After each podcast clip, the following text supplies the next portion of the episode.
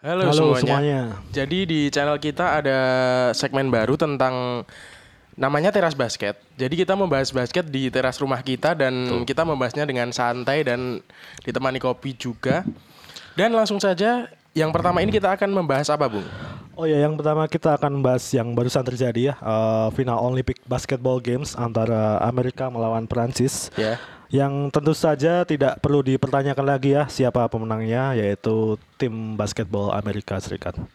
Tapi menurut saya aneh ya. Soalnya Amerika di Olimpiade kali ini seperti agak kehilangan kemagisan mereka gitu. Bener sih, emang kan biasanya mereka eh, melaju ke final tanpa tanpa suatu batu terjalan gitu ya. Iya. Tapi tahun ini pertandingan pertama aja kalah sama Prancis Iya. di pre-season ataupun di uji coba kalah dengan Nigeria itu kan eh, menimbulkan pertanyaan bagi tim Amerika kan. Ya. Nigeria sendiri belum pernah menang di Olimpiade Ya, kali ini kan. sama sekali. Walaupun starternya pemain NBA Iya, semua. betul. Dan itu pun me- apa menimbulkan pertanyaan apakah ini karena pergantian pelatih yang menimbulkan eh, peng- pemunduran nah, namanya apa namanya menimbulkan kemunduran di timnas Amerika ini ataukah dengan ketidakseriusan para pemainnya karena kita tahu materi pemain di timnas Amerika itu semuanya all star ya tidak perlu diragukan lagi kemampuannya iya, iya. begitu Mungkin begini. Kenapa di level internasional Hmm. mereka tersendat itu karena mereka mungkin nggak tahu gitu harus mengandalkan siapa. Jadi Hmm. Iya. ada lima orang yang ya betul skillnya sama kan, Hmm, hmm. nggak tahu siapa yang harus step up ya dan mereka malah ya setuju oper-oper terus yang which is bukan permainan mereka sekali Iya, kan. Setuju sekali sih kan di apa detik terakhir saja tadi si Lilar tadi kan eh, kesempatan free throw ya untuk menutup game tapi Iya. dia dia tidak serius melempar free throw dan akhir, akhirnya tidak masuk ya. Padahal si Lilar ini 90% presentase free throw-nya apa? Ya ini menimbulkan apa? eh, eh, keraguan bahwa pemain Amerika ini kadang tidak serius saat membela timnasnya begitu. Beda dengan di klub gitu kan. Sebenarnya bukan tidak serius sih, tapi agak kaget aja melihat Oh, iya. lawan yang biasanya di NBA lebih Betul. bawah mereka tiba-tiba jadi satu tim dan mereka kompak. Mungkin mereka agak shock aja. Ya, sih. saya setuju. Tapi eh, ya itu kadang bisa meremehkan musuhnya dan Ah, menimbulkan mungkin mungkin. eh, para pemain Amerika ini tidak kurang termotivasi begitu. Mungkin itu juga yang mendasari mereka eh, sempat kesulitan di Olimpiade kali ini begitu. Tapi anu shout out untuk Nando De Colo ya. Ya, Tadi mainnya itu kayak luar biasa. wah walaupun poinnya cuma 12 tapi Hmm. cara dia membagi bola itu sangat terlihat luar akan biasa. pengalamannya itu sangat hebat.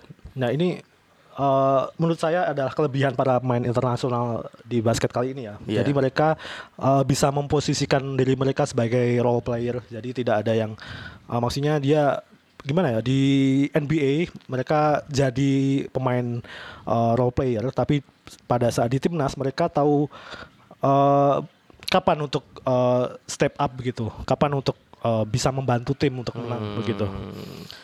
Jadi Ya. tidak hanya sebagai pemain sampingan saja ya, tapi saat di timnas mereka tahu bagaimana untuk eh, membantu tim ini untuk bisa menang, bahkan untuk melawan tim sekuat Amerika begitu. Ya, walaupun in the end Duran is Duran. Iya, emang Emang bukan tandingan negara lain.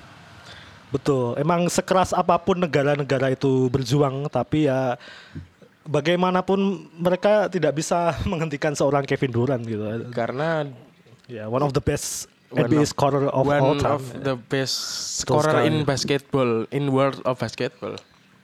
Mungkin kalaupun ada yang bisa ngalahin Amerika, Hmm. itu kalau Yugoslavia masih ada. Iya, betul.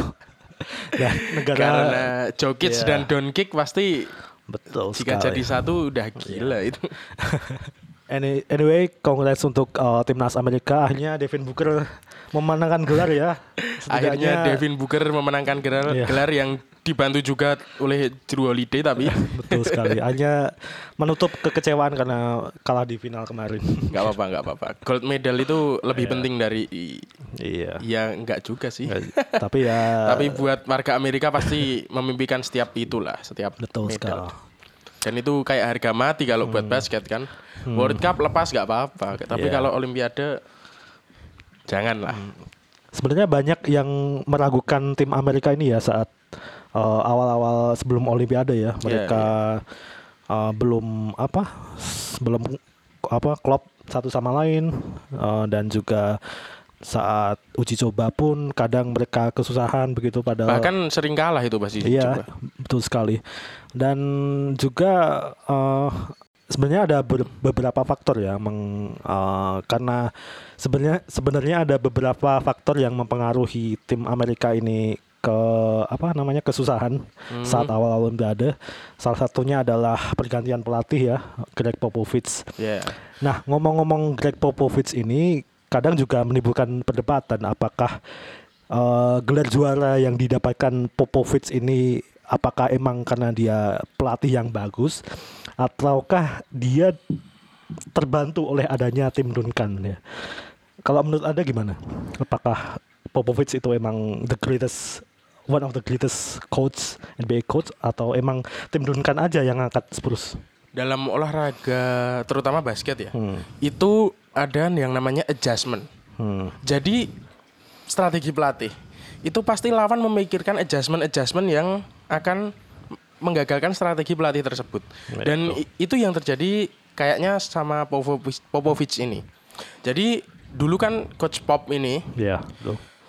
Sangat superior kan dengan Hmm, trio Kawhi, Parker dan Duncan, Duncan, ya. Ginobili juga. Dan sementara mereka melewati masa-masa emas itu, Hmm. tim lain kan juga mengadjust cara untuk mendefendnya. Oh iya. Dan dan tim lain lama-lama tahu cara menghentikan orang-orang ini. Hmm. Dan itulah yang namanya olahraga. Nggak mungkin ada strategi yang berhasil selama bertahun-tahun. Ya. Ingat Mark Jackson, Ya, betul. Warrior, Hmm. itu dia yang menemukan Curry, menemukan shootnya Curry. Hmm, Dan tepat setahun setelah itu, Saat berganti Steve Kerr. strateginya itu namanya elevator door. Oh ya. Itu mudah sekali dipatahkan. Hmm, hmm. Sampai akhirnya harus diganti dengan Kerr kan. Ya. Ya itu. Ya emang kadang kalau membahas strategi di NBA ini sedikit tricky ya. Itu karena banyak faktor yang mempengaruhi begitu. Iya. Eh, tapi kita juga nggak apa nge- tidak perlu mempertanyakan lagi sih kalau Pop ini emang salah satu terbaik Kalau sepanjang soal masa ya. kalau soal pengalaman Iya. ribuan match dia lalui kan. Iya betul sekali. Dan dia juga apa ya juga pintar menemukan bakat ya, Iya, Eh, iya, iya. mengatur stra- strategi trade begitu. Karena emang karena Pop juga dia ataupun Spurs ini bisa bertahan di playoff selama beberapa tahun ya, Iya, bertahun-tahun dekade bertahun-tahun malahan. malahan. Iya, Baru akhir-akhir ini aja hancur-hancuran Spurs. iya. betul. Dan menurut Anda eh, sebelah ini kurang lanjut. Dan menurut Anda kita sekarang bahas roster Amerika yang sekarang Oh, ya. iya. Itu Kalau kalau Anda jadi manajer, manajer timnas Amerika, siapa yang Anda ganti dan siapa yang Anda masukkan? Ini kalau pemainnya mau semua ya. Hmm. Anda dulu, nanti saya. Oh ya, em, kalau pengalaman saya sebagai pemain 2K, bukan sebagai pemain, eh, saya tentunya akan memilih salah satu antara Duran sama Lillard untuk jadi starting ya, karena eh, kadang tuh kalau ada dua pemain dengan yang biasanya ISO gitu, itu Iya, kadang tidak bisa berjalan. Kadang itu eh, harus harus ada salah kadang itu harus ada salah satu yang men- mengangkat tim begitu. Dan tidak eh, maksudnya yang selalu megang bola dan tidak apa eh, tidak saling berebut bola begitu. Jadi ada ada harus ada satu pemain yang eh, men- mengangkat tim itu sendiri dan saya memilih Kevin Durant di sebagai starting dan bukan Damian Lillard begitu Tapi Kevin Durant ini masanya akan habis loh. Tapi emang ya melihat usia Kevin Durant yang 30 berapa ini? Sekarang 33 ataupun 32. Tapi kalau kita melihat stats ataupun melihat work rate dia itu dari uh, berjalan awal karir dia belum sama sekali belum berkurang gitu, gitu. sama kayak uh, LeBron di usia di musim ke 17 ini bahkan apa di usia mereka pun yang sekarang mereka masih bisa apa hustle dengan pemain-pemain yang jauh lebih muda begitu jadi ya secara pengalaman secara uh, kemampuan dan overall saya memang Kevin Durant yang harus mengangkat tim Amerika begitu. Kalau anda disuruh menyebutkan lima lima pemain inti di Amerika, kalau anda jadi pelatih ini, Oke, anda akan um, memasukkan siapa? Bebas, boleh yang di roster Olimpik atau boleh yang nggak di roster juga nggak apa-apa. Oke. Kalau di guard bagian guard saya akan memilih Point guard ya. Oh ya, point guard dulu. Saya akan memilih Drew Holiday Oke. di bagian point guard Karena lalu terbukti memenangkan Hmm, NBA dan kan. iya betul sekali dan dia itu kadang eh, tahu bagaimana harus menjadi playmaker, kadang harus menjadi scorer begitu. Jadi bi- Hmm. dia bisa membuat keputusan yang menguntungkan tim begitu. Lalu Oke. di eh, posisi shooting guard saya akan memilih mungkin ini bias ya karena saya fans Chicago Bulls, jadi saya memilih Zach Lavin Oke. begitu. Tidak ada alasan sama sekali karena fans saya fans Chicago Bulls begitu. Lalu di bagian center saya milih Bam Adebayo. Eh, dia sudah tidak perlu dipertanyakan eh, bagaimana block ataupun dia post defense Iya, itu ti- tidak perlu dipertanyakan lagi begitu. Lalu di bagian forward saya akan mengambil mungkin Tatum dengan Duran begitu. Oh, jadi Drew, Leva, Lev- Levin, Levin. Duran, Tatum, Duran Tatum lalu Adebayo. Adebayo. Eh, antara Adebayo sama Draymond ya. Kadang karena Draymond menang menang pengalaman begitu. ya ya. Di Draymond itu defend, defender paling underrated. Iya sih. Kalau soal defense, betul sekali. dia nggak tahu ya. Jadi gini, defender yang bagus itu yang sering buat lawan terpancing. Hmm, Dan Draymond selalu membuat lawan terpancing. Untuk kalau nggak fall setuju. Ha, dan fallnya itu sering menguntungkan tim. Jadi Iya. good fall, good Iya. fall, fall yang Ah. membuat nggak masuk. setuju. Dan dia tuh kadang menjadi pemain yang melakukan the dirty, dirty work ya. Kadang Iya, iya, iya. melakukan eh, mengorbankan dirinya untuk menge-false pemain lawan begitu sehingga eh, pemain lawan bisa frustasi Iya, kadang iya, melakukan kesalahan-kesalahan sendiri begitu turnover Iya, iya, iya. begitu kan begitu. Kalau aku, oh ya kalau ada ada sendiri eh, starting di untuk Amerika bagaimana? Oke, kalau aku, Hmm. kalau untuk eh, jika ada kejuaraan di masa depan ya di kalau anggap aja World Cup 2023 yang di Indonesia itu, ya semoga ya semoga pandemi cepat selesai ya. ya Itu kalau point guard sama, aku Hmm. holiday juga. Soalnya holiday itu gimana ya? Nggak kayak Lillard. Dia bukan bukan point guard yang agresif. Dia Hmm. itu point guard yang tahu. Tahu akan gimana oper, gimana enggak. ya Kalaupun nggak Drew Holiday, saya cadangannya itu milih Chris Middleton. loh berarti anda mencadangkan Lillard lagi ya berarti ya Iya. Bahkan Lillard nggak masuk. Soalnya Chris Middleton ini kan posisi aslinya bukan point guard. Hmm, Tapi dia bisa passing, hmm. bisa defend, Ya, bisa setuju, shoot. setuju. Kurang apa? Iya. Dan dia, pun- adalah pemain terbaik kedua di Bucks. Nggak ada nggak ada ya. nggak ada alasan buat nggak milih Chris Middleton. Iya. Lalu di shooting guard the one and only lah ya. Orang yang jadi untuk untuk posisi point guard kalau nggak Drew Holiday, Chris Middleton itu nggak bisa saya milih nggak Ya, bisa. Ya. Nantilah dilihat statistiknya aja lah. Iya. Pokoknya dua orang itu. Sekarang shooting guard. Shooting guard saya pilih nggak lain dan nggak bukan ya. Devin Booker. Hmm, kenapa Devin Booker? Devin Booker itu bisa disuruh apa pun. Oke. Dia bisa skor sendiri. Dia bisa skor dari shoot, dia bisa catch and shoot. Dia bisa apa pun, literally dia bisa apa pun. Oke. Dan dia ma- masih menggebu-gebu sekali kan Iya. mainnya. Betul betul. Lalu di posisi tiga small forward ya. Di small forward aku pilih Tatum. Oke. Karena juga bias ya ada Ya, saya fans Celtic dan gimana ya? Menurut saya Tatum itu pemain paling bagus di Celtic Iya, sih. iya, Nggak betul. munafik ya. Dia yang menggendong Dan- Celtic sendirian Dan usianya masih panjang. dan gitu. usianya masih panjang. Ya, sebagai fans basketball biasa kan Anda Iya. pastinya juga mengakui kalau Iya. Tatum itu menggendong Celtic sendirian Iya. kan. Dia tumbuhan Celtic saat ini. Iya. Lalu di posisi 4 tadi Hmm. saya setuju sama Draymond. Soalnya gimana ya?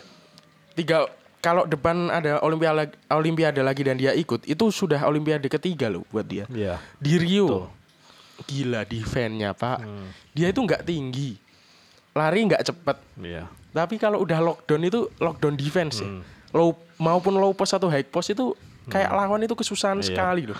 Ya emang kekurangan Draymond ini di bagian offense ya, tapi itu bisa tertutupi dengan effort dia di defense. Iya, gitu. dia kalau udah defense itu kayak beda orang sama kayak iya. yang kalau defense. Terus di posisi 5 Terakhir Duran lah, jelas lah. Siapa lagi? Nggak. Atau ada Enggak, kalau saya lain? Duran. Siapa? Posisi 5 kan center. Oh, iya iya lupa lupa sorry. Center itu kayaknya aku ini deh. Pengennya yang berpengalaman deh. Kalau Anda diharuskan untuk memilih yang roster terakhir ini atau di N, seluruh pemain Amerika di NBA? Ya kalau untuk internasional kayaknya aku masih pilih Adebayo soalnya dia kalau di NBA itu enggak center yang tinggi loh. Kalau di NBA. Iya. dia kalah size sama center-center NBA lain. Tapi Iya. kalau di internasional itu kayaknya superior sekali. Betul, betul. Jadi kayak dia itu, Itu- ya emang superior aja gitu loh. Dia itu kadang eh, gimana ya sebagai pemain yang masih muda, kadang itu dia masih bisa menempatkan dirinya di tim begitu. Kadang Iya, iya. eh, Nggak kayak pemain muda lain kan. ya begitu eh, benar sekali. Jadi tidak apa namanya menonjolkan dirinya sendiri begitu. Jadi dia masih mementingkan tim begitu kan. Ya udah itu tadi pembahasan tentang gold medal ini. Sekali lagi selamat buat tim Amerika ya. Semoga ti- 20 tahun lagi Indonesia bisa menyusul. Ya, 20 tahun. Berarti yang under 20 under under Under seven. under seven ya. S- Harapan kita tertuju, tertuju pada ada semuanya. ya, ya, ya. Anak-anak TK. Jadi itu tadi adalah pembahasan di segmen pertama kita. Ya. Jika kalian ada pertanyaan atau ingin membahas sesuatu, tinggal tulis saja di komen dan Ya. kita akan terus membahas tentang basket di Oh, teras ya. basket Oh, ini. sama disclaimer ya, ini semua opini kita. begitu. Ya, ini opini. Kalau- opini bias dari fans Celtic dan fans Bulls ya. Betul sekali. Dan em, jika ada mungkin kurang setuju atau ingin debat dengan kita begitu, silahkan bebas tulis di kolom komentar begitu atau follow Twitter kita di kalian bebas eh, menyangkal kita apa saja gitu atau memberikan opini kalian tentang basketball semuanya kita akan Atau si kita ingin membahas siapa dan apa. Dan ini sekedar info saja di channel kita ini nanti bukan hanya basket. Kita akan juga membahas tentang Hmm. Sepak bola. sepak bola, itu film, film boleh juga ya. boleh juga kan. Dan ya saya kira hari ini, pembahasan hari ini cukup. Ya udah terima kasih. Sampai jumpa semuanya. Sampai jumpa.